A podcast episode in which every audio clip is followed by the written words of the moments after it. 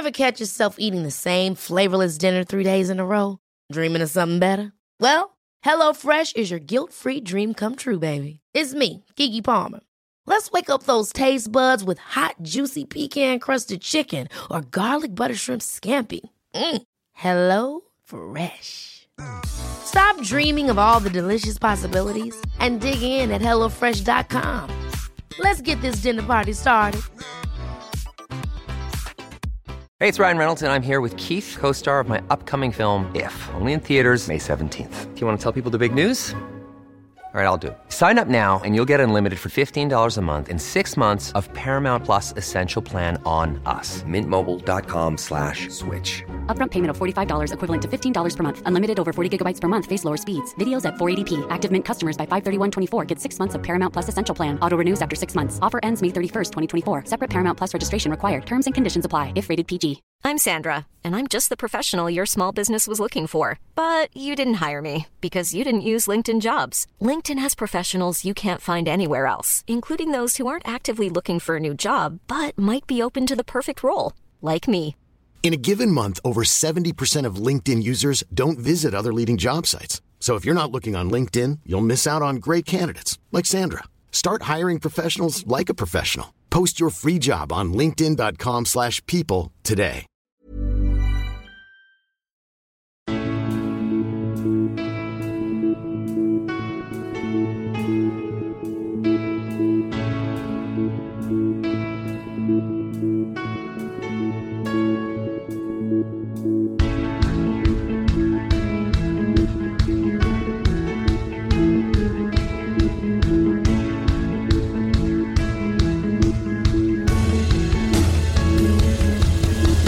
Bienvenidos a Alineación Indebida. La Eurocopa 2020 en 2021 sigue su curso. Tuvimos un fin de semana de grandes y no tan grandes partidos, y más grande que cualquier otra cosa fue ese boquete, ese agujero a otra dimensión, a otra galaxia, que fue el lateral derecho de Portugal.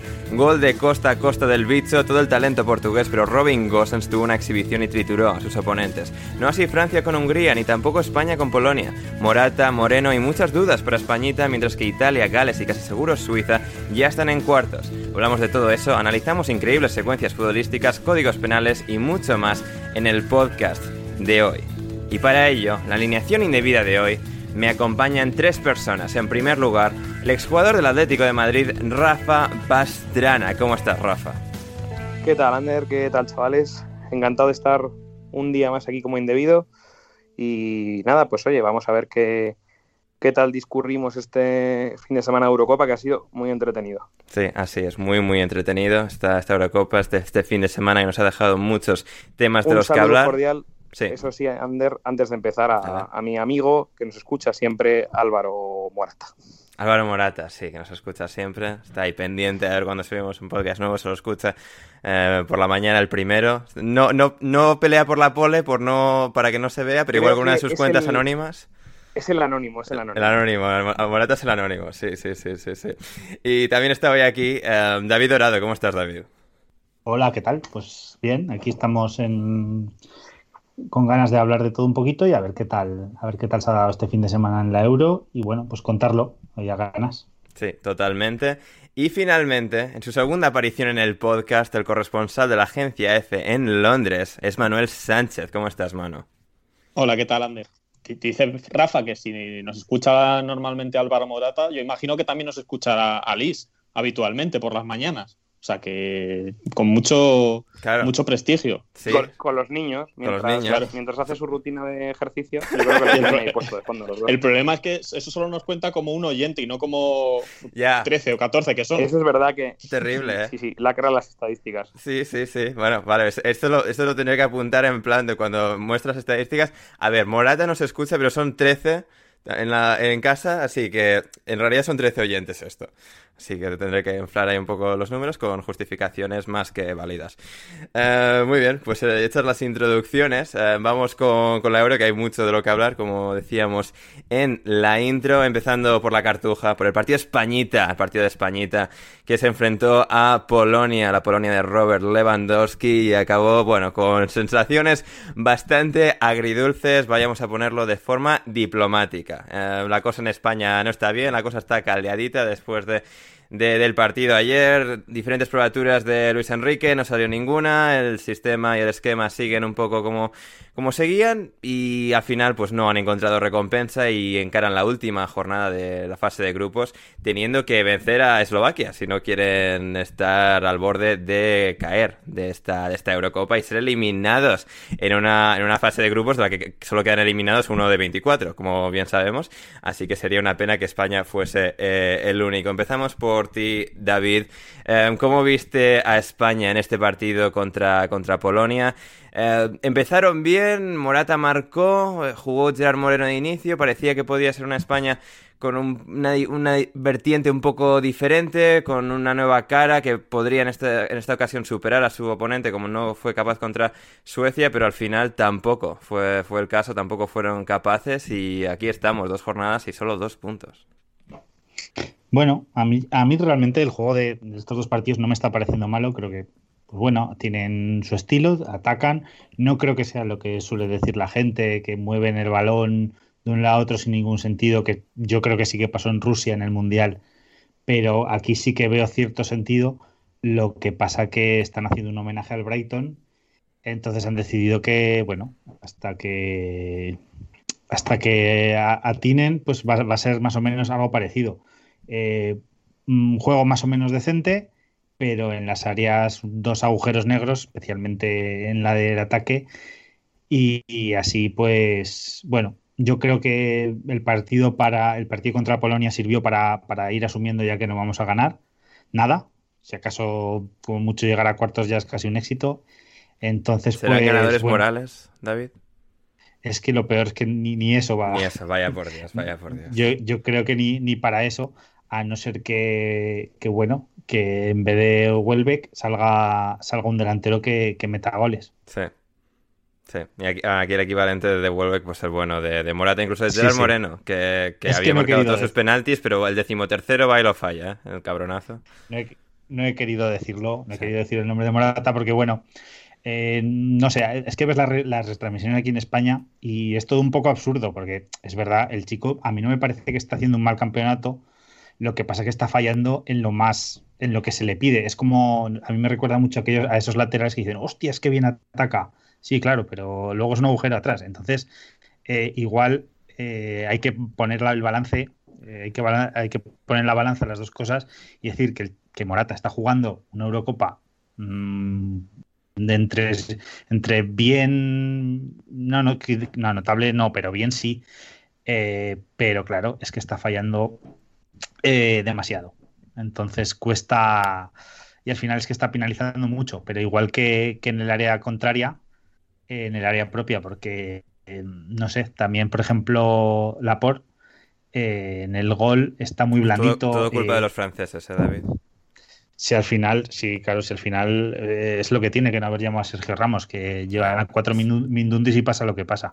Pero bueno, realmente pues bueno, es, la selección que siempre nos pasa, que con la ilusión igual le ponemos un par de peldaños por encima de lo que realmente sean por calidad y esto nos pasa lo mismo. Entonces, pues bueno, al final nos vamos a llevar, yo creo que el castañazo nos lo vamos a llevar igualmente, eh, falta saber cuándo. Hmm.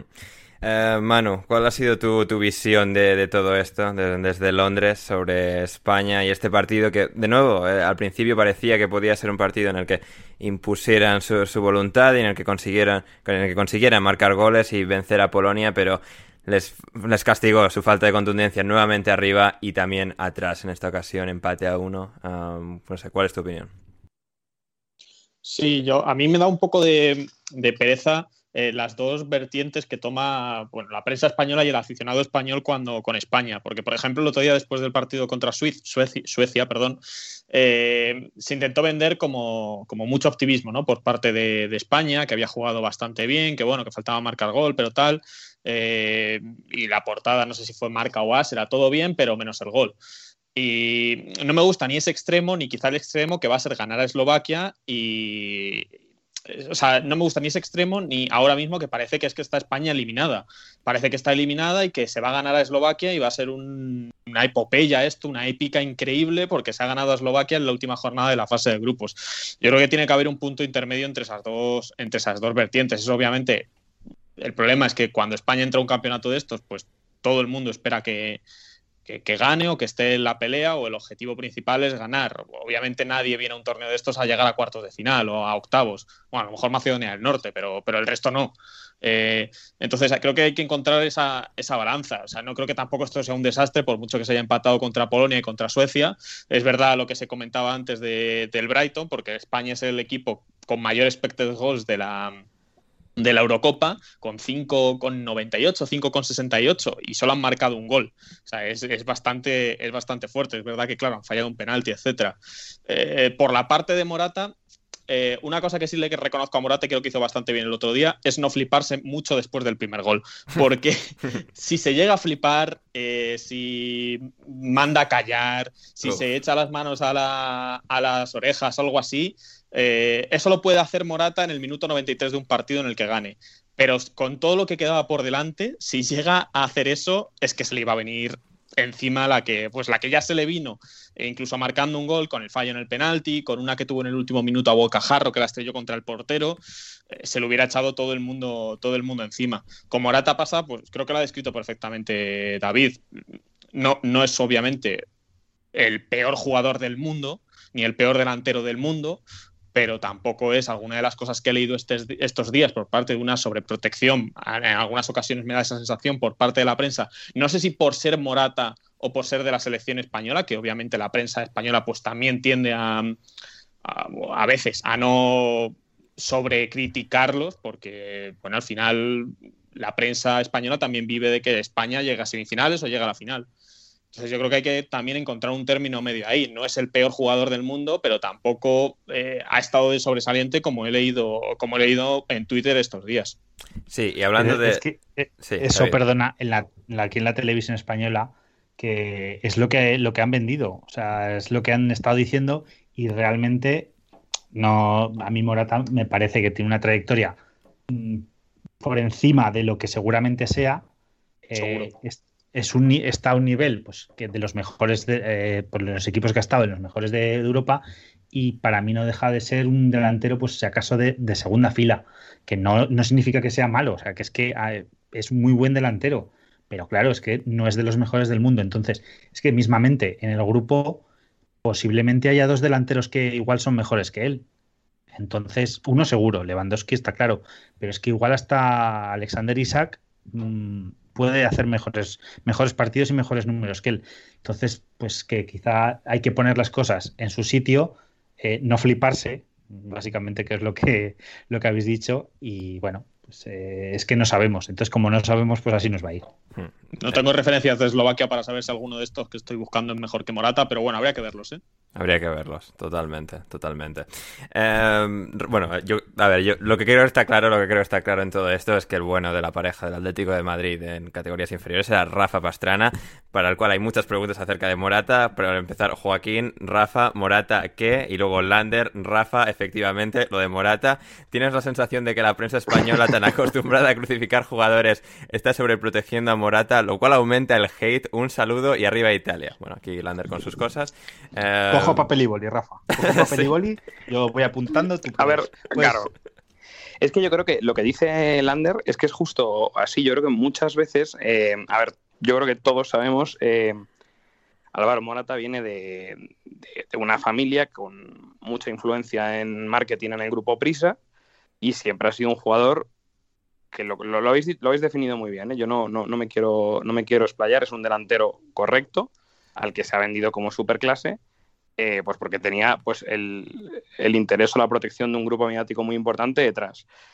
Y, eso juega efectivamente en su contra, de que hay mucha gente que le tiene cierta tirria de que, de que al el espectador neutral o el, o el espectador incluso cuñado de barra de bar, lo que ves que es un delantero de unas prestaciones muy justitas, al que nos lo venden como si fuera el, pues eso, el equivalente a Lewandowski, Incluso, vamos, lo que decía David, yo a, mí, por gusto personal, a mí me gusta más Alexander Isak, o sea que sí, me parece que hay bastantes delanteros mejores que él en el, en el propio grupo. También diré que yo creo que, tal y como está jugando España, hay ciertos momentos en los que, mm, sobre todo cuando el partido se pone mal, el, partido, el equipo juega muy mal para lo que eh, necesita Álvaro Morata. Yo no sé si os acordáis ayer, hay varios momentos, más allá del minuto 70, 75, que inexplicablemente para mí están jugando de extremo Morata y de delantero Dani Olmo y Ferran Torres. Entonces, em, ¿a quién le va a centrar eh, Álvaro Morata? Em, o, qué jugadas espera que haga Morata en banda y Ferran Torres de delantero centro? ¿no? O sea, yo creo que no se potencian sus virtudes cuando, cuando el partido se pone mal y es verdad que cuando el partido está bien, esto lo hemos comentado, pues por ejemplo, cuando hablábamos del este año en el Atleti Chelsea, de por qué el Atleti este año estaba mucho mejor, como decía la prensa, y yo os decía, el Atleti no está mucho mejor. El Atleti ha cambiado a un delantero que es de los que más expected goals falla de, todo el continente y de toda la élite europea, por Luis Suárez, que es todo lo contrario.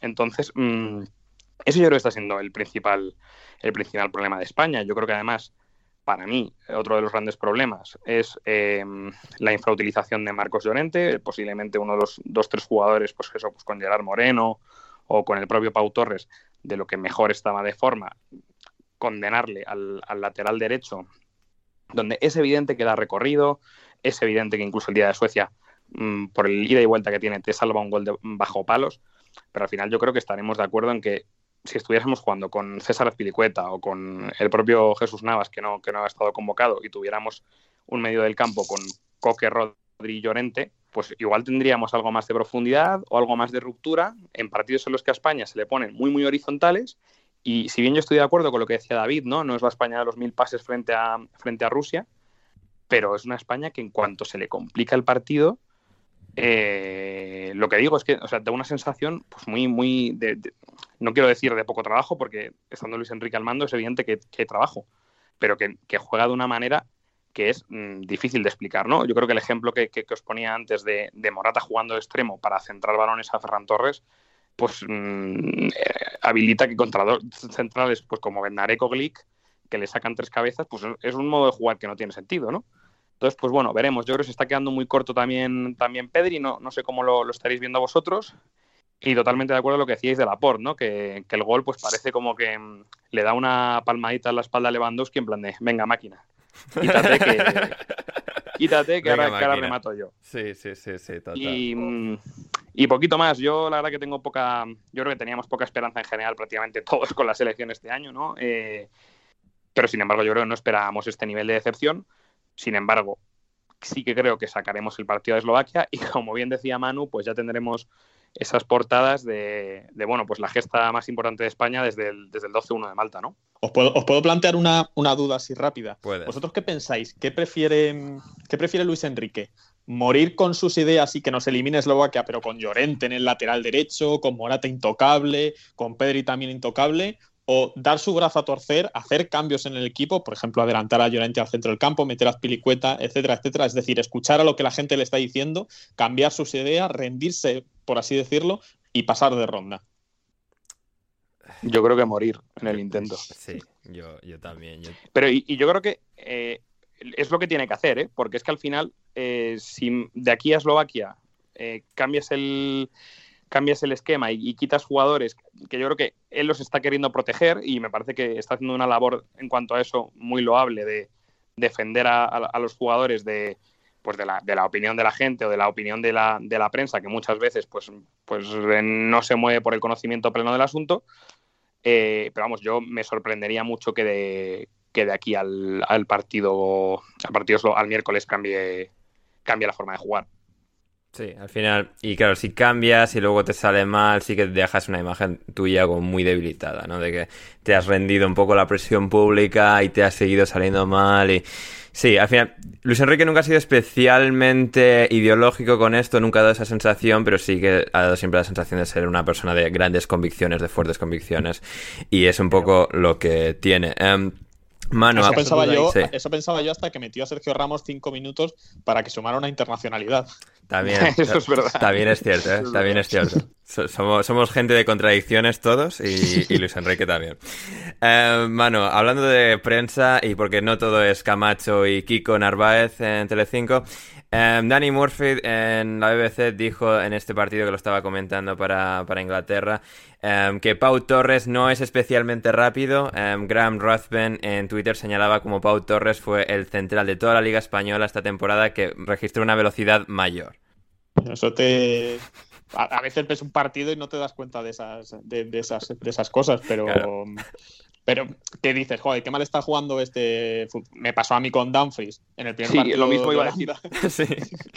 que, dije, joder, el Dumfries este, pues, está, pues no sé, el típico lateral, como el Jetro Williams. Digo, igual, el típico lateral que juega con Holanda ahí, que no tal. Y, mira, mira el segundo partido que hizo, que, que prácticamente ya es pues, la segunda avenida de, de Jesucristo, el nuevo Drente, pero en plan bien, el Drente de antes, de antes de que le conociera la gente, y, parece que le va a fichar todo el mundo después de, después de, la, después de la Euro. O sea que eh, no, no le critico a, no le critico a Murphy porque pasa, o sea, pasa que estás viendo un partido y dices, joder, este tío es malísimo, tal. Y a veces si te pusieras a ver un partido sin conocer de verdad a los jugadores nada de nada, igual estás viendo un partido pues, de Cristiano Ronaldo y dices, joder, malísimo el, tío este que tiene arriba Portugal, pero luego las estadísticas, los parámetros, todos estos de quién es el jugador que más corre, el que más kilómetros recorre, que eso a veces también parece un poco, un poco falso, ¿no? Un poco mentiroso, pues te pueden llegar a callar la boca. Así es, así es.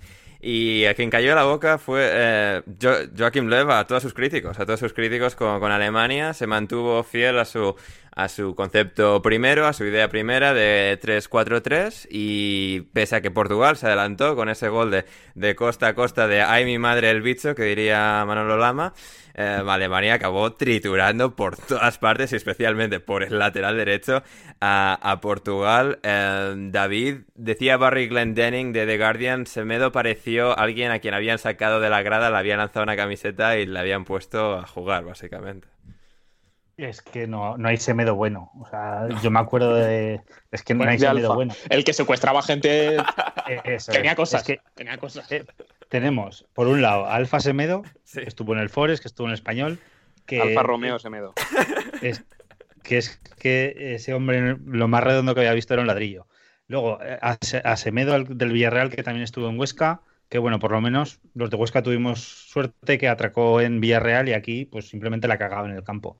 Y ahora tenemos a este hombre que tenía un amor por Pepe, por juntarse con el central y dejar toda la banda libre, que bueno, pues el chico este del Atalanta, que solo lo conocen los panenquitas, pues, pues se convirtió en... la DEA, la DEA. Es, importante recalcar eso. 60 millones este verano, ¿eh? Apuntadlo. Entonces, pues claro, pasó lo que tenía que pasar y al fin, y luego en el descanso eh, sacaron a sacaron a, joder, no me acuerdo cómo se llama, Sánchez, para que le ayudase, a Renato Sánchez para que le ayudase y bueno, no parece el mejor perfil para que ayude al lateral, entonces pues bueno, eh, siguió llegando, llegando y pues hasta que lo que decidió cambiarlo porque si no el roto pues a saber a dónde hubiera llegado. Sí, sí, sí, para protegerle de sí mismo, ya en plan de, bueno, ya estamos 1-4, no te lesiones en alguna carrera de estas porque es que vas a tener mil carreras para hacer contra, contra Semedo y, vamos contra Hungría en el siguiente partido. Em, Rafa, no sé, es análisis táctico de de lo que pasó ahí, porque fue una, de las cosas más obvias y bestias, de en plan de todas van ahí y al final casi todos los goles lo, lo, mismo, de dejarla de cara para el que viene desde segunda línea, digamos, o que viene en velocidad para rematar a portería, que es lo que el City perfeccionó em, en los grandes picos de, del equipo con Guardiola y, lo que se vio aquí al final, de desbordar a la defensa, llegar de cara y, pasarle por encima a Portugal.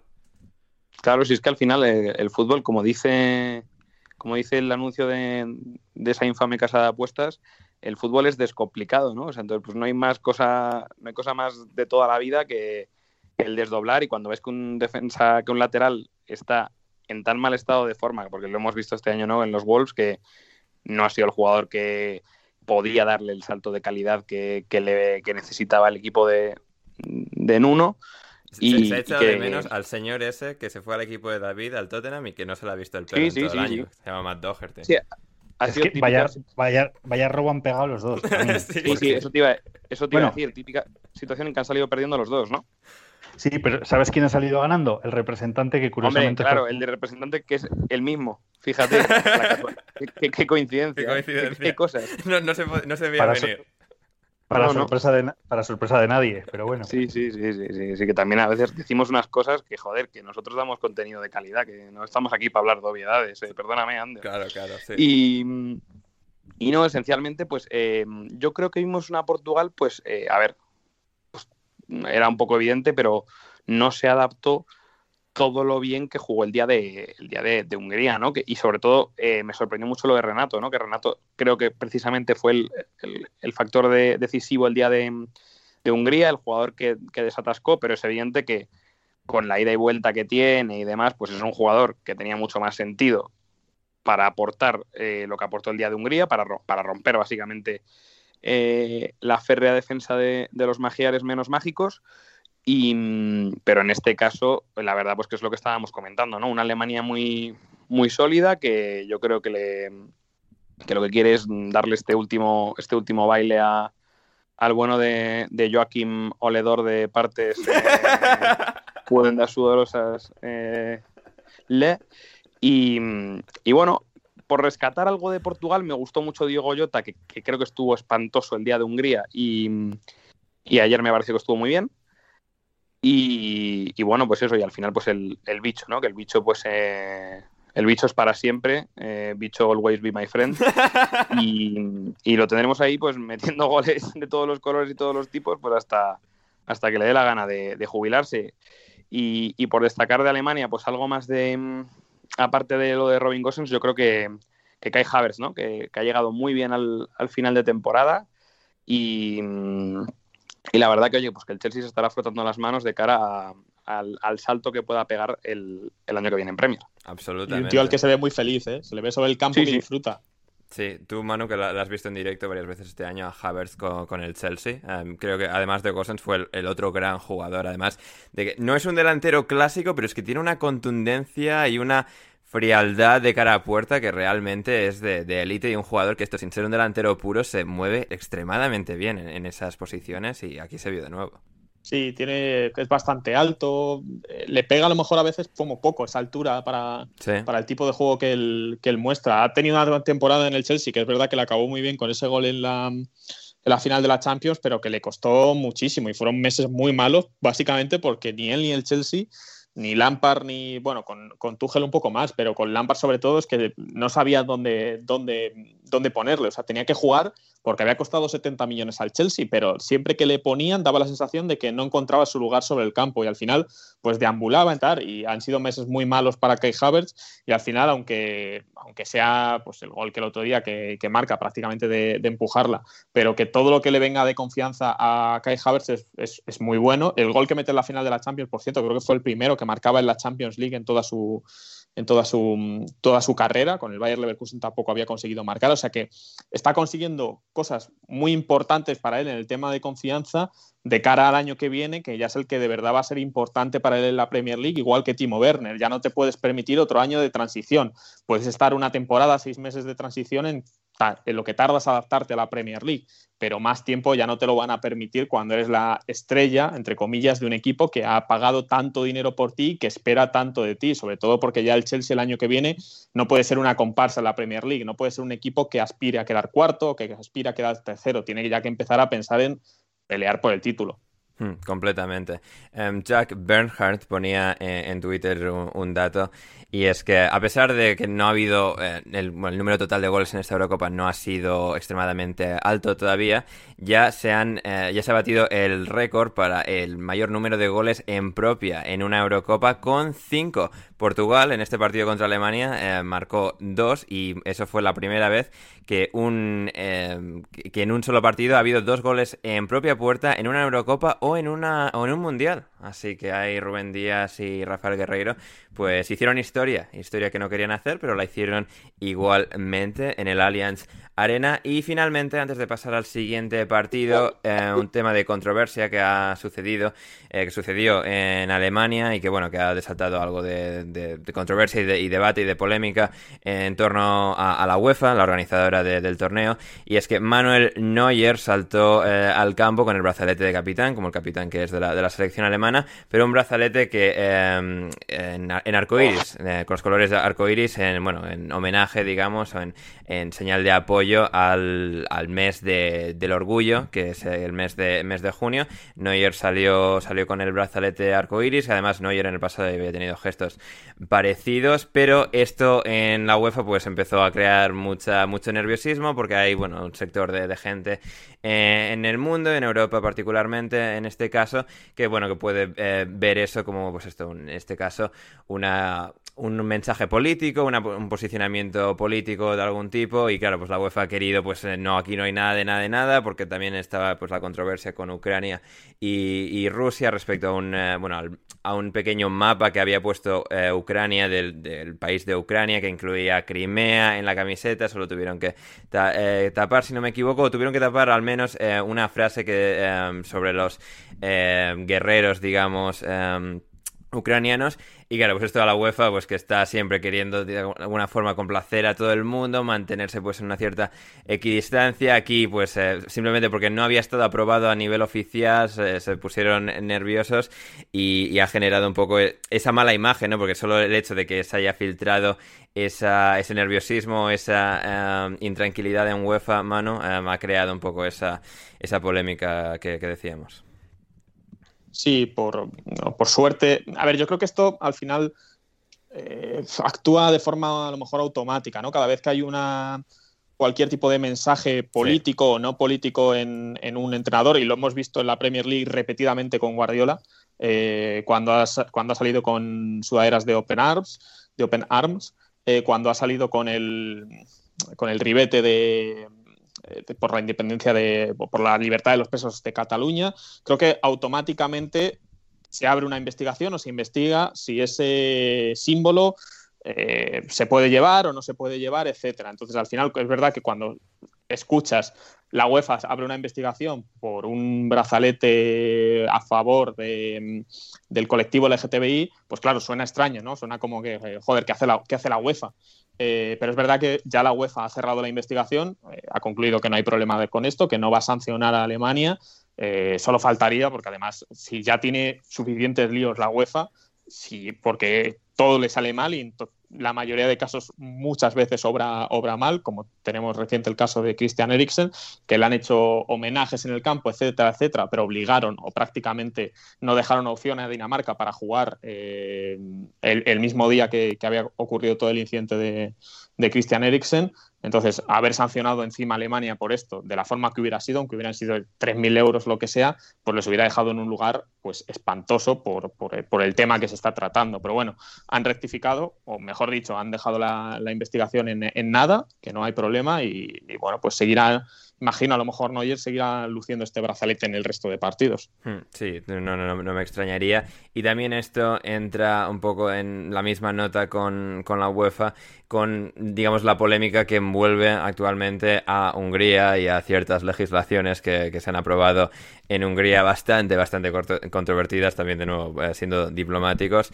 Eh, Rafa, y además, claro, siendo Hungría una de las organizadoras que ha habido conversaciones de si en Wembley no pueden llenar el estadio en la final, de posiblemente mover la final em, a Budapest, donde hay, bueno, total eh, em, libertad de restricción, digamos, para llenar los 68.000 asientos que hay en el Budapest Arena. Y claro, eso en concordancia con la con Víctor Orbán, el presidente húngaro, y estas diferentes legislaciones anti-LGTBI también que, han, sido eh, noticia en los últimos días, se ha generado más polémica todavía, ¿no? Porque al final, pues esto es un poco eh, el pan de cada día y la UEFA, pues al final se acaba en situación, no por defender a la UEFA, pero sí que acaba, pues esto, en situaciones algo complicadas, pues, eh, vamos a llevar esto a Hungría, luego Hungría empieza a aprobar legislaciones raras, no sé, alguna perspectiva de todo esto desde tu perspectiva legal y jurídica.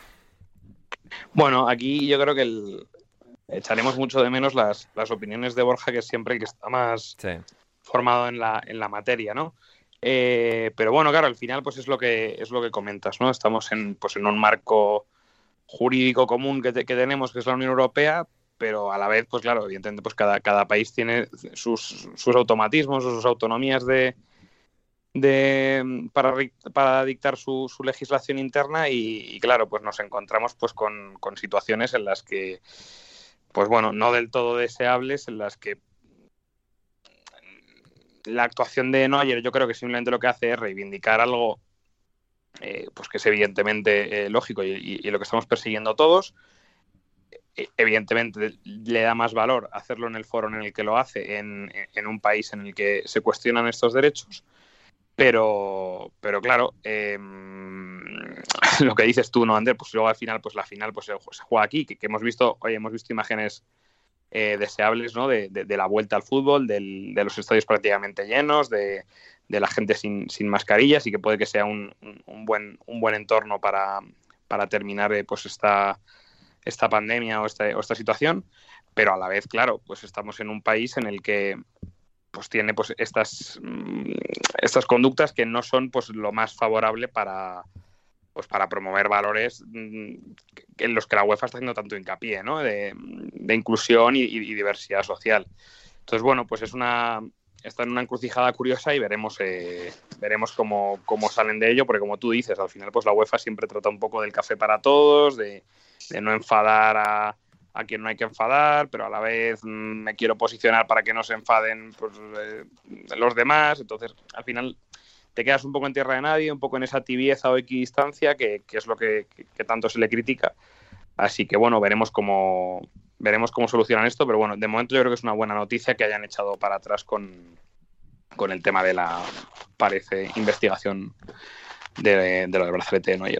Así es. Y sobre el campo, sobre el terreno de juego en el Budapest Arena, David, eh, bueno, tuvo su heroica actuación de empatar contra Francia, adelantarse en el marcador, pese a que, bueno, Francia obviamente dominó la primera parte, tuvo casi de sobra para adelantarse en el marcador, pero Hungría aguantó estoica y en un par de contragolpes, en el primero de ellos, eh, bueno, un jugador húngaro se cruza en un disparo de otro jugador húngaro, que es como para una que tenemos, encima un, compañero se cruza y, se va fuera, pues hombre, no, es lo ideal, pero luego consiguieron marcar eh, el 1 a 0 em, a través de Atila Ciola, a pase de uno de los tres Salais, y, así es como Hungría se puso por delante, pero bueno, al final con toda la dinamita que tiene Francia, pues tarde o temprano tenía que llegar ese gol y llegó a través de em, el uruguayo favorito de todos nosotros, Antoine Griezmann. Sí, bueno, al final yo creo que, era cuestión de tiempo. O sea, estuvo, fue un monográfico básicamente de Francia, pero en una contra eh, Hungría marcó y protagonizó una de las mejores celebraciones que seguramente vemos en esta Euro. No sé si la visteis. Sí, sí, sí. O sea, aterrorizando a la pobre reportera que estaba ahí en la esquina. ¿eh? Le tiraron los papeles, celebraron casi por encima suyo. Bueno, yo creo que. mira, que mira que hay sitios para eh, un poco echarte a la grada y tal, no justo donde hay gente. Bueno, y ese hombre cuando marcó gol yo creo que no sabía ni dónde iba. O sea, es que había, habían estado 45 minutos defendiendo prácticamente. Y en la primera que llegan, pues, pues la cuelan. Entonces, pues eso, el estadio lleno, eh, pues salió por donde casi... Y, bueno, al final quedó, quedó algo muy, muy bonito que, sobre todo se refleja en la, en la cara de, susto, susto mezclado con alegría, depende cómo lo mires, de la, de la reportera. Mm, sí, total, totalmente.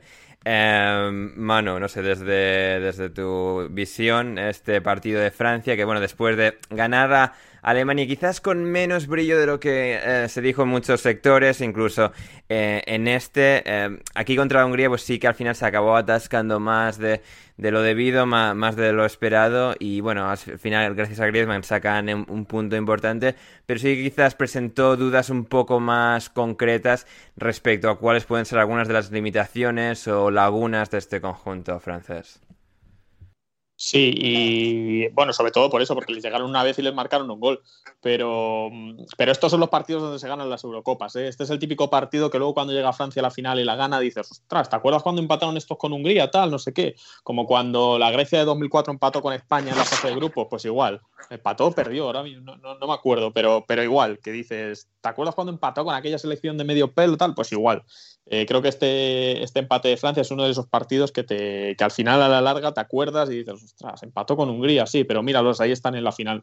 Entonces creo que obviamente la peor parte de Francia es la defensa y la portería, o sea, creo que no hay, no sé, es la sensación que me da, creo que Barán, no sé, cuando veo, sobre todo aquí en Inglaterra, que se está hablando mucho de una posible salida, de un interés del, del Manchester United en fichar a Barán, no sé, es un central que desde hace años, diría que desde hace tres años o así, más o menos desde aquella Supercopa de Europa que el Madrid pierde con el Atleti, me deja muchas dudas en partidos eh, importantes. Y lo hemos visto en los partidos contra el City, por ejemplo, de la, de la, temporada pasada, en los cuartos, octavos de final de la, Champions que perdió el Madrid con el City. Lo hemos visto recientemente. Eh, junto a un Kim Pembe que el otro día no sé con quién, con quién lo hablaba, con quién lo hablaba por Twitter, pero que hablábamos de la posibilidad de que Sergio Ramos se fuera a París, al Paris Saint Germain, y me, comentaba que con Kimpembe y con Marquinhos no hacía falta. Y a mí es que Kimpembe no me gusta, ni, me ha gustado, ni me parece que sea un, no sé, eh, un gran central mm, para un equipo que aspire a ganar la Champions League o para una selección que aspire a ganar una Eurocopa. Pero bueno, al final, obviamente, no vas a tener 11 estrellas mundiales en el equipo, 11 jugadores de lo mejor, porque, porque bueno, sería muy, sería muy fácil en ese caso. Así que no sé, creo que obviamente Francia va a tener alguna laguna, pero el partido contra Alemania, que quizá era el más complicado, lo sacaron, y ahora a ver qué tal contra Portugal, porque ahí sí que va a ser un partido en el que se van a jugar pues un cruce muy importante en, en, octavos de final, porque que te caiga, por ejemplo, Inglaterra, pues no es lo mismo que te caiga la República Checa. Sí, no, totalmente, totalmente. Eh, Rafa, ¿algún detallito que te gustaría destacar de este partido? Pasamos a Italia. Sí, yo eh, estoy, estoy totalmente, totalmente de acuerdo con lo que ha dicho Manu, pero yo sí que es verdad que veo una, no sé si una idea de Francia pues un poco más agotada o pero sí que le veo que le, le, le cuesta muchísimo más eh, sacar los partidos. Es verdad que yo creo que esta Francia que, que, que, ganó el Mundial no es un equipo especialmente brillante, ¿no? Y de hecho, muchos jugadores cuando la, la, comparan hablando, el propio Griezmann cuando habla dice jugamos como jugábamos en el Atleti, es decir, no jugamos a un fútbol eh, vistoso ofensivo. Sino el cholo de Bayona, eh, de cholo, claro, no, no, efectivamente, el, el, el, el uruguayo de Macón. Bien. Y, y, bueno, pero yo creo, por ejemplo, eh, no sé cómo lo veréis vosotros, pero a mí me parece que para cómo juega esta Francia eh, ayuda mucho más Giroud de lo que ayuda de lo que ayuda Benzema y que Benzema yo creo no está no está siendo no está siendo diferencial que que no, yo creo que nos hemos cansado de ver en, en prensa y, y demás, eh, ah, bueno, pues ya esto le han puesto Benzema, pues van a ganar todos los partidos eh, 8-0 eh, y ya pues no sé ni para qué vamos, que esto lo va a ganar Francia pues con, con la chorra, ¿no? Y, estamos viendo que no, que, que, que, se atasca mucho más, que son unos ataques yo creo que mucho más predecibles y, bueno, y respecto a Hungría, yo creo que vimos un poco la prolongación de lo que vimos contra Portugal. Al final a Hungría se le cae el partido en los 10 últimos minutos, pero habían estado haciendo un partido muy sólido, marcan el gol este que, que anulan por un fuera de juego, pues que, que es muy, muy cortito. Y, y, hoy, pues eso, durante pues, prácticamente una hora han estado pues, una, hora aguantando y luego 15 minutos por delante. Pero que bueno, yo a mí es una selección que siempre me, que siempre me gusta ver, que me, me parece, me parece entretenida desde la manera que juega, porque pese a que sean defensivos, yo creo que sí que tienen clara su salida, tienen a Adam Salah ahí arriba que guarda muy bien, eh, guarda muy bien el balón, esperando que se incorporen los, los extremos y, y, es una selección entretenida y, bueno, pues veremos si le dan un susto en el partido que queda Alemania y, pueden pelear por ser de los mejores terceros o, si ya se vuelven para aprovechando pues eso que tienen un poco el calor de, su gente. Pero, pero bueno, un partido entretenido y, y, muy disfrutable de ver para el, para el espectador neutral. Completamente. Y quizás un poco menos, pero bueno, hubo goles, cuatro de ellos en el Suiza, Turquía, David, un partido muy de Real Sociedad, hubo un gol de Seferovic, otro de Cavezzi y Suiza parece que va a pasar a octavos y Turquía pues se va ya para casa. Sefetoni. Sí. sí. pues al final Suiza eh, empezó jugando más o menos bien contra Gales, eh, lo que pasa que encajó el gol, luego pues deambuló por Roma, eh, le metieron un meneo de cuidado y hoy pues simplemente ha estado y ha aprovechado la debilidad de, de bueno, de la Turquía que, que yo no la conocía, la verdad, más allá de a los dos centrales que tampoco han rendido excesivamente bien, ni Soyunchu me parece que está, está al nivel seguramente de los últimos partidos con el, con el Leicester, que no ha sido su, mejor momento, a pesar de que ha hecho una buena temporada. Y lo mismo con, la mayoría, porque eh, es un grupo que por nombres sí que suena muy bien, pero que viéndolos jugar, la verdad es que mmm, se han quedado muy cortitos. Y bueno, pues está en la mano de España ser, el, ser que sean los turcos la decepción de la Eurocopa o que sea España. Que, que bueno, eh, en el último partido se verá, pero por ahora la verdad es que los turcos eh, nos han tomado la cabeza. Luis Ángel Rivera nos pregunta, Manu, ¿es Shakiri el mejor jugador de la historia del fútbol mundial después de este doblete? en partidos en fases finales de, de Eurocopas y Mundiales, seguramente sí. Sí. Sí, bastante de acuerdo, bastante de acuerdo. Y nos pregunta también Esteban García Rafa, ¿qué creen que pasó con la selección de Turquía para fracasar tan rotundamente después eh, de haber quedado eliminada ya de esta manera? Pues yo lo que creo que le ha pasado a Turquía es, eh, como diría Roberto Gómez, que los panenquitas nos la han vendido como la, la panacea del fútbol europeo y, y se van con la friolera de, de cero puntos y, y, muy malas sensaciones, ¿no? Yo creo sobre todo ya, y fuera de coñas, el, el día de, de, de, Italia con el debut, a mí me parecieron un equipo a lo que no sabía yo a lo que jugaban, o sea, estaban excesivamente mmm, atrás. Eh, ni, ni tú ni ellos. Era... Sí, sí, no, ni ellos, efectivamente. Burak Yilmaz era, era, era una isla... Eh, y, y, vamos, no sé, la verdad es que mmm, si tuviera que preguntar qué ha pasado, yo creo que ha estado muy mal eh, y así sí, ¿no? Que nos habían dicho que... mm, Más panenquita nos habían dicho, es que es tremendo. Eh, Nos la han colado, No, pero o bien, sea, una estafa. Nos la han colado los tuiteros de la Liga Francesa, pues como han querido. Y, y yo, yo lo, lo, lo representaría, efectivamente, lo ha dicho muy bien... Eh, lo ha dicho muy bien David con los centrales, pues yo creo que soy, Soyuncu especialmente ha estado muy mal los tres partidos, pero también eh, Kalanoglu, que, pues que siempre se dice que, que, tiene que ser el líder de esta generación y demás, y en absoluto lo es, en cuanto tiene que, que liderar, se esconden en, en, en, los, en los, momentos eh, fundamentales del partido. Y luego yo creo en general que pues nos hayan vendido jugadores que son de medio pelo como jugadores de, de clase mundial. Y me quedo también con, con este chico, con Mer Muldur, con, con, el lateral derecho que juega banda cambiada, de lateral izquierdo, que el otro día fue un desastre. Eh, y, hoy igual, o sea, que es un chico pues que en el Sassuolo estará jugando bien de, de, lateral derecho, pero que cuando le pones a banda cambiada, pues el pobre sufre una barbaridad. O sea, que esa suma de despropósitos yo creo que es lo que ha hecho que se vayan a casa con cero puntos. Así es, así es. Y quien no se va para casa es Gales, eh, Manu, que aquí, bueno, resistió bien contra Italia, no encajó más de un gol y eso le mantuvo en una buena diferencia de goles, mejor diferencia de goles que Suiza y por lo tanto clasifica segunda en este grupo. Además, con Ampadu expulsados del minuto 55, aguantar en ese tramo final contra Italia de la forma en la que lo hicieron y bueno, también preparados para salir a la contra con Ramsey, Bale, Daniel James, que tampoco tuvieron una increíble incidencia porque al final Italia está dominante. Pero bueno, Gales al final pasando como segunda, que ya es bastante sorprendente respecto a un poco a lo que se esperaba entrando a esta competición.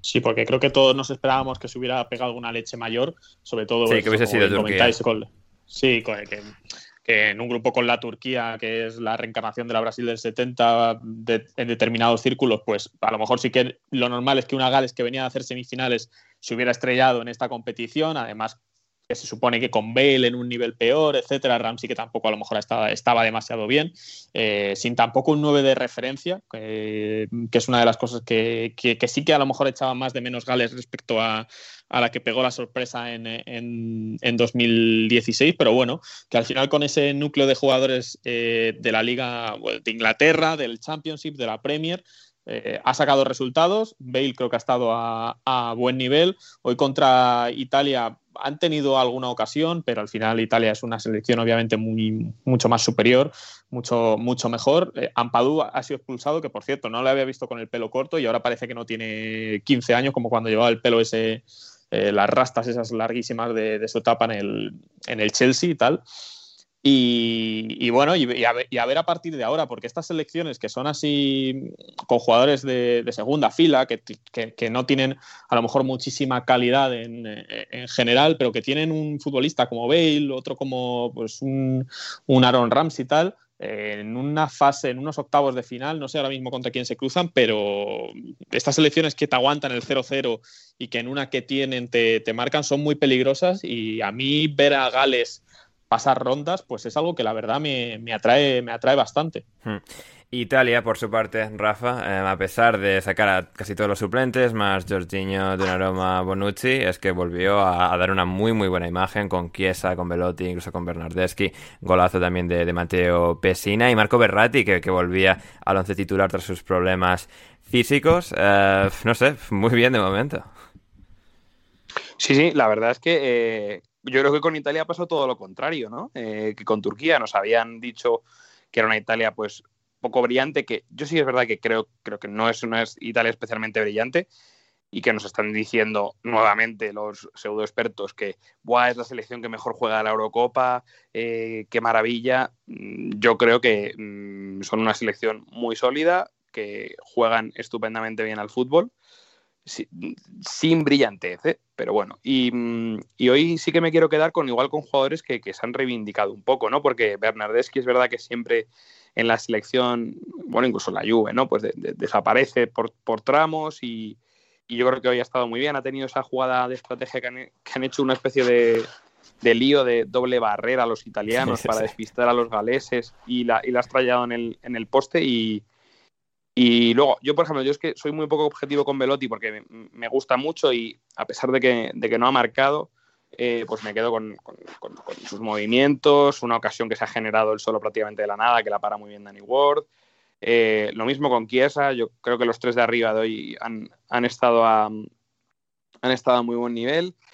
Y, Gales, oye, pues efectivamente, respecto a lo que, decía Manu, me, parece que es un equipo muy, muy interesante y hoy, incluso que solo han tenido una ocasión clara, si Bale engancha bien esa volea, pues igual estamos hablando de un 1-1 con un, con un jugador menos, ¿no? Y, luego, pues también lo de Ampadú, ¿no? Pues eh, ¿qué, año de, de Ampadú. Y yo lo que sí que me parece que la entrada tampoco me parece que haya sido para tanto. La entrada me parece muy similar al penalti de Gerard Moreno de ayer y, es evidente pues que ahora ya está la, norma ¿no? de que no puede ser eh, el doble castigo, pero no me parece que la, entrada haya sido demasiado grave como para sacarle la roja. ¿no? Pero bueno, dicho lo cual, eh, un, equipo sólido, eh, defienden muy bien y serán, y eso pese a que es un equipo con muchos jugadores de Championship, incluso de, incluso de League One, como es el caso de, de Chris Hunter, ¿no? del, del central del Charlton. Eh, y jugadores de Premier que deberían estar en Champions, y como ven. efectivamente. Y mm, eso, pues me parece que, es buena noticia que hayan, que hayan pasado, nos han sorprendido y, seguro que nos lo pasamos bien con ellos en, en, octavos o en cuartos o lo que toque ahora. Sí, último detallito de Italia, hablando de lo estupendamente bien que juegan y, tal. Pedro Flores, un oyente, nos preguntaba qué selección va a eliminar a Italia en octavos. Juegan demasiado bien para ganar el torneo.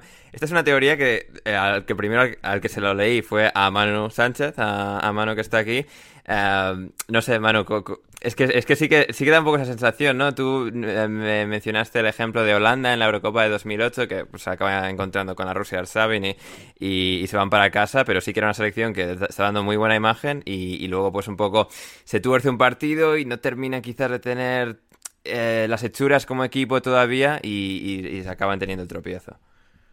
Es que esas selecciones que enamoran desde el primer partido y que lo ganan todo y que y que juegan súper bien, al final son creo que ejemplos, ejemplos contados, muy poquitas selecciones. Y el otro día hablábamos de la, de la Holanda de, 2008 y luego pensé más ejemplos que ahora mismo no me vienen a la, a la cabeza, pero vamos, que lo hemos visto y, lo seguiremos viendo. El problema de Italia para octavos, creo que en octavos no se van a ir porque he estado mirando los cruces y va a ser Ucrania o, Austria, o sea que eh, me parece prácticamente imposible que ninguna de estas dos selecciones elimine a, a Italia pero a partir de cuartos, cualquier, en cuanto el nivel suba y empiecen a, empieza a haber selecciones de verdad porque las eliminen y no pasen todos los terceros y todos los cuartos como en esta Eurocopa, creo que, creo que ahí va a ser cuando de verdad veamos si esta Italia es un equipo hecho para ganar esta serie de campeonatos o el típico equipo que te empata el primer partido, pierde el segundo o algo así. Una Inglaterra, por ejemplo, es la que al final se acaba llevando, se acaba llevando el gato al agua. Totalmente, totalmente. Y Ander, sí, Rafa. Una cosa,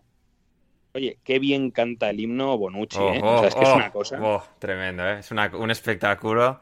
Es que por cosas como esta me jode tantísimo que el himno de España no tenga himno. Ya. Digo, no tenga letra. Porque es que esta gente, un tío como Bonucci ya, ya entra con el prácticamente con el 1-0.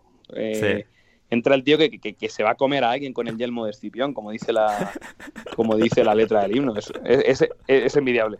Muy ¿Os que hicieron una letra para el, para el himno de España que la compuso alguien? Me parecería que sería graciosísimo que, en plan broma, eh, alguno de los españoles se la aprendiera de verdad y la cantara como un puto loco durante, durante un partido de estos. O sea, pero en plan que la, que, que la gente lo flipe. O sea, todos súper serios y uno cantándolo a muerte. No, no sé quién podría recaer esto. Hombre, si fuera el Laporte, la verdad es que sería bastante. no sé hasta qué punto iba a estar. A Laporte cantando a pecho descosido el himno de Marta Sánchez. Ese, ese. Eso, sería, sería, brutal. Joder, verdad, Marta Sánchez fue la que lo hizo. Ojalá estuviera Borja aquí, de verdad. Sí, sí, por favor que pase, por favor que, que pase. Eh, David, una última cosa de, del Italia-Gales. Nos decía Cristian Trincazo en Twitter. Me decepcionaría que no comentases este cuadro de Picasso, que, a ver, esto es un podcast y claro, pues aquí las imágenes un poco complicado, pero eh, es básicamente una foto en la que están Kiefer Moore y Marco Berratti, en la que Kiefer Moore parece dos o tres veces más grande en masa corporal que, el bueno de Marco. Claro, pero eso también pasa eh, cuando decís lo del himno. Yo me acuerdo de ver eh, a Inmóvil, me parece que es, que siempre se pone el último y al lado, al lado suyo se pone, parece que es Materazzi. No, bueno, Materazzi. Eh, no, Materazzi pasó unos años ya. Es, el que falta. No, pues, no, sé si es Bonucci. Camoranesi. O... pues se pone y, eso parece que es el, llavero, porque además. Sí, no, son Insigne e Inmóvil, puede ser. Ah, Insigne y Bonucci. Sí. Insigne, sí, es verdad. le mete unos meneos que, parece que le lleva de llavero. Y esto, pues, algo, algo similar. Está bien que la foto además sea con Kiefer Moore, al que mencionamos el otro día, especialmente contigo, jugador que pues en el Viking noruego era malísimo y aquí está en una Eurocopa de todos estos años después. ¿Quién sí, quien lo hubiera dicho. Además lo, lo volví a buscar y efectivamente, eh, bueno, 13 partidos, 0 goles. Siendo delantero, pues eh, será que en Noruega se juega mucho al toque. Sí, será, será, será eso. Eh, antes de pasar con las preguntas de nuestra querida audiencia, Raheem Sterling eh, protagonizó una jugada Rafa de ensueño. Tú, como jugador de formación, que estuviste en el Atlético de Madrid y en diferentes clubes como el Alcalá o el Exeter. claro, es una jugada de Raheem Sterling. Pondré el vídeo en la descripción en la que está ahí moviendo el balón para adelante para atrás en el pico del área, en una bueno, potencial buena ocasión de, de gol para Inglaterra. Sigue Sterling para adelante y para atrás con el balón, por aquí y por allá. Continúa Sterling un poco más, para adelante y para allá, un poco más, Raheem Sterling un poco más. Y mientras tanto, todo este rato, Rich James ahí muerto del asco, totalmente solo, sin marca alguna. Además, siendo un buen centrador como es Rich James ahí viendo a Sterling hacer sus cosas y al final Sterling intenta avanzar y se le acaba perdiendo el balón, se le va por línea de fondo, se cae, una jugada. Rafa, eh, no sé, a nivel técnico, ¿cómo cómo, ¿qué valoración harías? Uf, la verdad que antes me, he acordado de Borja, pero en esta jugada me he acordado mucho de, nuestro buen amigo Gonzalo. Sí. No solo por lo que habría dicho un argentino en de esto, en plan, Transportini, eh, la concha de tu hermana, pasala sino por eh, es que la sino por el, especial odio visceral que le tiene que le tiene Gonzalo al bueno de Rahim pero es que es típica jugada que sí que todos hemos padecido todos los que hemos jugado en banda hemos padecido alguna vez no cuando el cuando en este caso no porque es un extremo pero cuando el media punta o cuando es medio o cuando el pivote sube un poquito y tú estás ahí en el pico venga venga que te estoy doblando que te la doy que te la doy que te la pongo en bandeja dame dame y que él dice, pues no, venga, otra bicicletita más, otra pisadita, me voy a volver a hacer la peonza. Esto era una jugada muy típica de Oliver Torres, ¿no? Ajá, plan, peonzo y giro sobre mí mismo y vuelvo a empezar. Pero no, hazlo más fácil, hazlo más fácil. Y, y bueno, pues la verdad es que em, para matarle, si la verdad es que no se ve muy bien cómo continúa la reacción de Rhys James, pero vamos, sería para haberle dado una colleja. Sí, totalmente. Y hablando de Inglaterra, antes de marcharnos con las preguntas, como decía Mano, estuviste en directo presenciando el partido contra Escocia, tienen que jugar el siguiente contra República Checa con cuatro puntos. Ambas, em, ¿cuál es tu previa general, tu, tu previsión de lo que puede ser este partido? Porque hemos tenido una decente, buena primera actuación contra Croacia, luego una bastante amarga actuación contra Escocia, donde no terminaron de, cumplir las expectativas. Y claro, ahora hubo mucho positivismo después del partido contra Croacia, mucha negatividad después del partido contra Escocia. ¿En dónde caes en respecto a tu visión de, Inglaterra? ¿Debería jugar Sancho? ¿Debería jugar Grealish? ¿Debería no tocar nada? Eh, yo soy de los que piensa que contra Croacia tampoco fue un gran partido por parte de, Inglaterra y que contra Escocia se confirmó que Southgate creo que no da para más. Y luego le estaba viendo en rueda de prensa y estaba pensando, es que este hombre, se, o sea, se le tienen que echar cuando acabe este, esta, esta Eurocopa. Es que Inglaterra está ante una de sus mejores generaciones en muchísimos años y tienen un entrenador que no es capaz de sacar el potencial ofensivo de un equipo que tiene arriba a Sterling, a Harry Kane, a Jack Grealish, a Gidon Sancho, a, un montón de futbolistas que son buenísimos y que en un montón de otras selecciones serían titular. Eh, me hace bastante gracia o me parece curioso el tema de que de que toda, todo Wembley prácticamente viera como salvador a Jack Grealish en el partido contra, contra Escocia, olvidándose prácticamente de Gidon Sancho, que es un futbolista que, este año ha metido 16 goles y ha dado 20 asistencias en el Borussia de Dortmund. Bastante superior a Jack Grealish, ¿eh? pero la gente no se da cuenta. no, que a mí, a mí Jack Grealish me parece muy bueno y creo que fue el de lo mejor de Inglaterra en los dos amistosos, en los, dos amistosos preparatorios a la Euro. Pero joder, es que Sancho no, no, no estuvo ni en el banquillo en el primer partido y en el segundo es que pues la gente ni se, ni se acordaba de él. Y, luego hablando con un periodista inglés tras el partido le preguntaba que por qué pasa esto y él lo que me comentaba, eh, una de las cosas es que claro, que Grealish pues juega en la Premier League, la gente le ve la Premier League y pues quién ve la liga alemana en en, Inglaterra. Pues, pues, se habla de que el Manchester United, sí, ahí está en negociaciones con el, con el Borussia Dortmund, pero, pero poco más. Entonces, creo que obviamente Southgate tiene que hacer cambios de respecto a, o sea, a partir de, para ir a este partido contra la República Chica, creo que Sterling es uno de los jugadores que se debería ir porque creo que no, ya contra Croacia yo no entendía muy bien por qué jugó, pero claro, marcó un gol y entonces eso ya le reafirma para volver a jugar contra, contra Escocia. Pero ahora creo que necesita un cambio. Creo que Jadon Sánchez es el futbolista ideal para romper esta clase de defensas, para intentar darle otro ritmo al juego y a partir de ahí vamos a ver si, si Southgate sigue incidiendo en ese doble pivote que tiene con Declan Rice y con Phillips, si se permite más florituras, que no creo, y si a Inglaterra es por fin capaz de, confirmar los pronósticos que yo creo que todos pensábamos. Creo que tienen que pasar como primeros de grupo, principalmente para que no me coma aquí un República Checa-Alemania, por ejemplo, y me coma un Inglaterra-Alemania mejor, y aunque puede que les venga mejor pasar como segundos, pero no pueden permitirse no ganar a la República Checa en Wembley y no jugar en Wembley en, en octavos. Hmm, totalmente. Pero pero Ander, una cosa, una pregunta. Eh, ¿Dónde ha quedado ese Calvin Phillips, que era la misma reencarnación de, de Lothar Matthaus, Pele y Maradona? Bien, bien, bien. Pero, pero, esto es partido a partido. O sea, si Phillips lo hace perfecto contra Croacia, pues al día siguiente se escriben maravillas de Calvin Phillips, pero al siguiente partido ya, eso, no, no, vale para nada. O sea, ya ahí hay que inventarse historias nuevas. Esto es así. A ver, David. No, no podemos estar recordando. Sí. Puede ser, puede ser. A, ver, David, David, no, no, a ver, la clave la ha dado Manuel. A ver, aquí, a ver, la cosa está en Southgate, porque Phillips viene con el conocimiento futbolístico definitivo, eh, que jamás ha existido, de Bielsa, llega con Southgate y, y, y, se, le, y se le anula todo. Claro, claro. Ya me parecía. Vale, vale, vale. Eh, eh, en la Eurocopa. tan sólidos. en la Eurocopa, una de las cosas que me he dado cuenta es que la cantidad de pajas que nos hacemos los periodistas antes de cada partido y después de cada partido con cualquier detallito de cualquier cosa. O sea, el otro día había piezas sobre. Hay, que escribir sobre algo, mano. Hay que, hay que poner narrativa. ¿eh? Claro, claro piezas sobre Che Adams antes del partido contra, contra Inglaterra. Y digo, hombre, ¿sabes?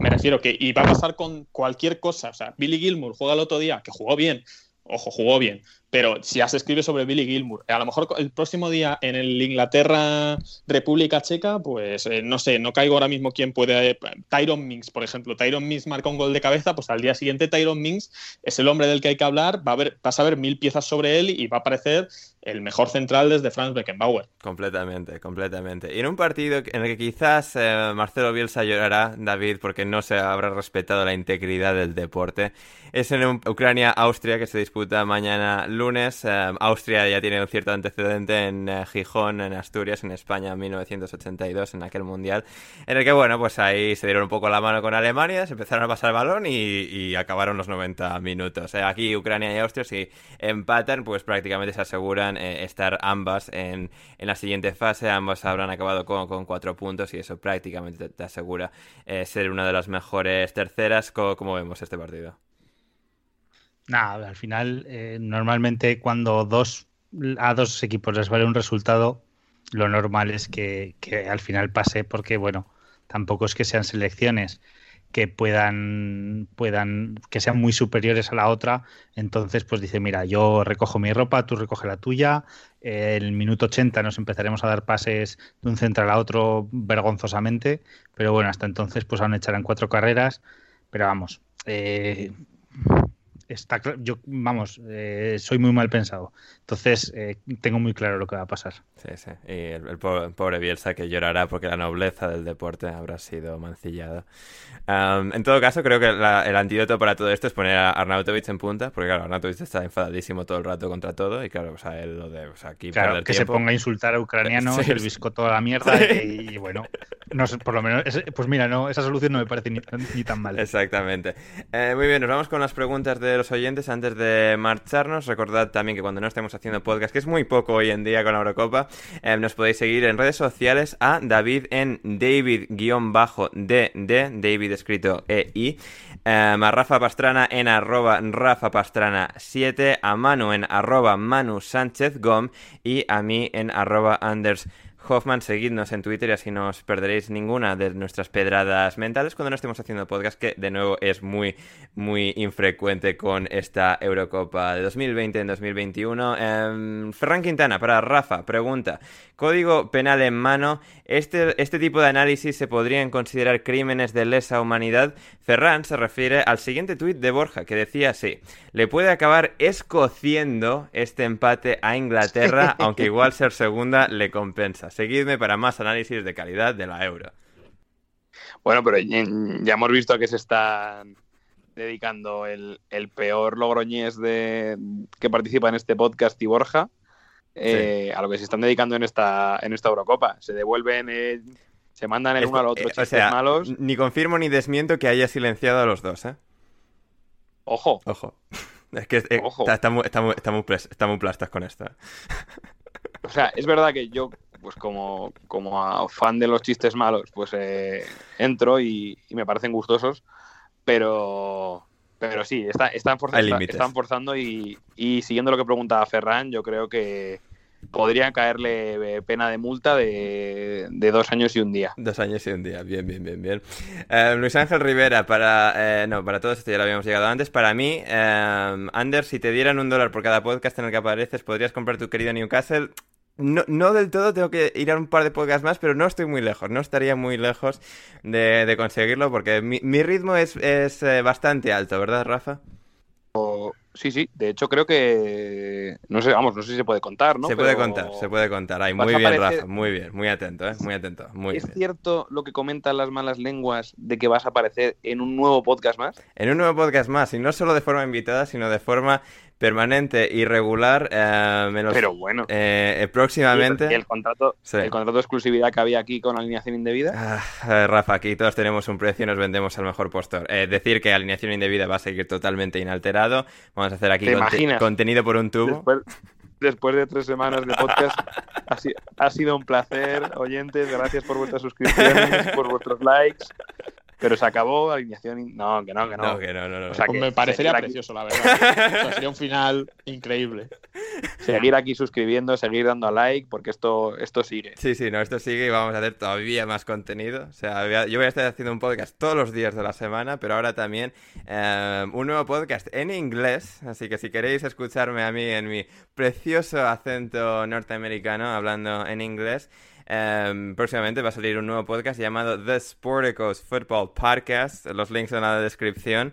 Em, en el que, un podcast en el que vamos a contar historias de afición al fútbol. Es básicamente una entrevista, bueno, un, programa cada semana con un invitado nuevo con el que hablaremos sobre su afición por, por X Club, por el club del que, del que es fan, eh, qué le hizo aficionarse a ese equipo, em, historias de, de, su trayectoria siguiendo al equipo, el estado actual de, del club, etcétera. Em, va a ser eh, de carácter semanal, todas las semanas un, nuevo episodio y, y ahí es donde voy a estar también, además de en alineación indebida, así que el link estará en, en la descripción. Bueno, todavía no, no, ha sido publicado, así que posiblemente todavía no está en la descripción, pero bueno, estad en, atentos a los próximos días en redes sociales y en los próximos podcasts de alineación indebida, que también si queréis, pues hay más de mí, porque no habéis tenido ya suficiente y queréis más y más y más, porque no sé, os, se os ha cruzado un cable y os habéis generado algún tipo de, eh, de adicción hacia, hacia escucharme, pues ahí, ahí tendréis más eh, todavía. Eh, muy bien. La promoción. La promoción si os habéis cansado del under en español, ahora también tenéis, tenéis la turra en inglés, ¿no? Claro, pero chavales, pensar que hay que acudir a esto porque mm, para preparar los exámenes de Cambridge y, y demás, yo creo que os, os va a venir bien para tener vocabulario. Sí, sí, sí, total, totalmente, totalmente. Así que muy bien, ya desde después de esta promoción lamentable y descaradísima, eh, vamos con más Pero preguntas. eso tienes que hacerlo al principio del, del programa, Ya, ya, sí. si no la gente igual que no llega al Sí, final. sí, sí. es- lo haré en el siguiente, ya alguna vez esté publicado, ya en plan un poco al principio, al principio. eh. 10 minutos de promoción además. Duro. Aquí todo el mundo llega al final, en cualquier caso. Luego, luego lo veremos con la palabra clave. Así es, así es. Eh, Joaquín Piñero, para David, ¿cuál será la mejor selección nórdica en esta Eurocopa? ¿Cuál terminará mejor? Bueno, pues la mejor supongo que será Suecia, porque bueno, pues después de cómo ha empezado Dinamarca, que no, no sé si se clasificará o no, igual yo creo que puede ganar a, a Rusia y meterse, Sí. Pero seguramente sea Suecia, que bueno, también será la más aburrida de ver seguramente. Pero Tremendo seguramente- 4-4-2 de, de hormigón que tienen, ¿eh? Tremendo. Eh, sí, el mismo que llevan igual 20 años Sí. jugando con él. Eh, lo que pasa es que ahora es más, aún más defensivo y aún más. Pero bueno, si les va funcionando, pues ¿qué les vas a decir a los pobres hombres? Así es, así es. Eh, Rafael Del- Delgado, Rafael Delgado Roca, para todos, si tuviesen que decantarse por un plato de un país como representante de este euro, ¿qué plato gastronómico sería el ganador y cuál sería la final?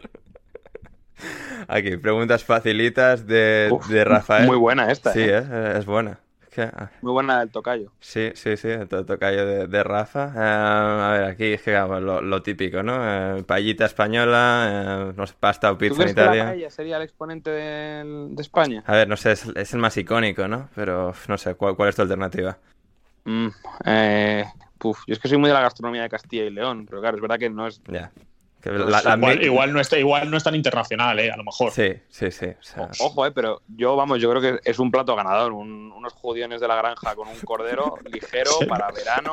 Como Lo dicen, lo dicen mucho aquí los ingleses, que a ver cuándo van para León para tomarse. Para. Repiten mucho, ¿eh? A ver cuándo bajan a Landa a Burgos, ¿no? Ay, Dios mío. Eh, Venga, pues a ver, pues yo qué sé, pero es que al final los platos italianos son siempre muy socorridos, ¿no? D- David, ¿alguna cosa que nos puedas traer desde Escandinavia? Mm, no, yo la verdad es que en términos de cocina soy más de, de de zona mediterránea, así que os puedo Se- dar pocas ideas. sí. Sería igual y más interesante ver cuál es la peor de todas. Claro. ¿Cuál es la peor gastronomía de todas las de las de la Eurocopa? Porque Pues obviamente Inglaterra estaría ahí. Sí. Las británicas se pegan entre las cuatro. Escocia. Escocia. Escocia. Gales no sé, pero seguro que también. Sí. La final, Black Pudding contra los beans del desayuno de los ingleses. Sí, las alubias dulces, eh, tremendo. Sí, sí, sí. Mira, pues, e- e- esa es nuestra final para, para eso. Ojo, y yo creo que para la buena, yo es que soy muy fan, pero habría metido a la sopa goulash de los húngaros. Ah, mira, sí, mira, esa es buena, sí, sí, sí, mira, esa, esa, esa es así, una, una outsider ba- bastante, bastante buena, sí, sí, sí, sí, sí. Eh, Brandon Ramírez nos pregunta, final del fútbol colombiano, ¿a quién apoyan y por qué Millonarios? Eh, bueno, Rafa, pues por aquí Uf. vamos con la gente de clase, con dinero, y si un equipo se llama Millonarios, claro, pues- efectivamente, es que me gusta mucho, es un club que va de cara, en plan. Sí. eh, los demás sois la purria y nosotros somos millonarios.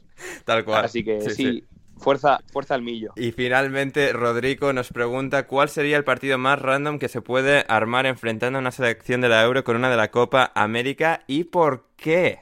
Manu. Uf, a ver.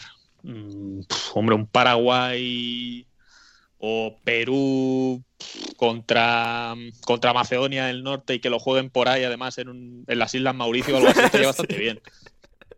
Sí, sí, sí, sí. Eh, David, no sé, enfrentar a Finlandia con, no sé, Ecuador, quizás. Algo así sería lo más, lo más raro que podríamos ver, algo así Finlandia, Venezuela o algo así que lo jugasen pues en las Islas Feroe, Hmm. por bueno, así algo raro, pero vamos, eh, seguramente lo verían bastante poca gente, yo y poco más. Y poco más. Eh, Rafa también en Bolivia, la, o sea, el, el- el país que vive, que vive en las nubes, en la paz. Sí, Bolivia en el altiplano. Sí. Contra creo, Macedonia, pues, contra, contra- Hungría. Sí, Contra un- Países Hungría. Bajos. Mira, eh, muy bien, David. Muy, Ojo, ostras, qué eh. buena, qué buena. Sí, señor. Muy buena, señor. sí, sí, sí. Hostia, no, no había pensado eso. Bolivia, Países Bajos.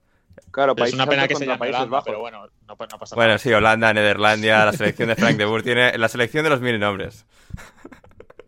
Sí, no, no. Países Bajos contra Países Altos. Yo creo que es el, el, enfrentamiento definitivo. Totalmente. Y con esta chorrada llegamos al final de una nueva edición de Alineación Indebida. Em, recordad darle a like, suscribiros, eh, difundid el podcast, seguidnos a los cuatro en Twitter. David, muchas gracias.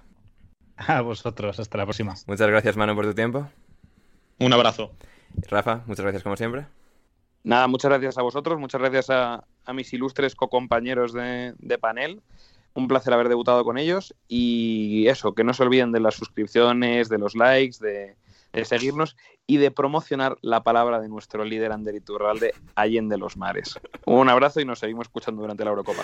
Yo soy Ander Iturralde, muchísimas gracias por haber estado al otro lado, por habernos escuchado una vez más. Volvemos el próximo miércoles con una nueva edición del podcast de Alineación Indebida y hasta entonces, pasadlo bien.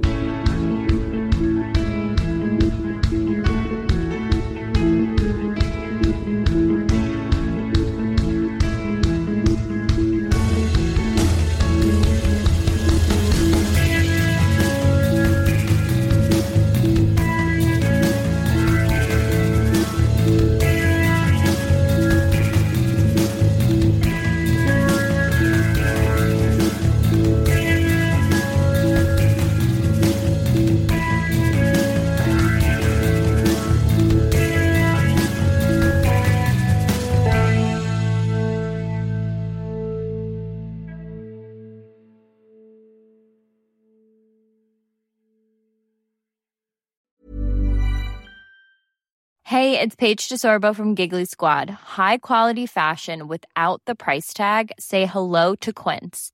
I'm snagging high-end essentials like cozy cashmere sweaters, sleek leather jackets, fine jewelry, and so much more. With Quince being 50 to 80% less than similar brands.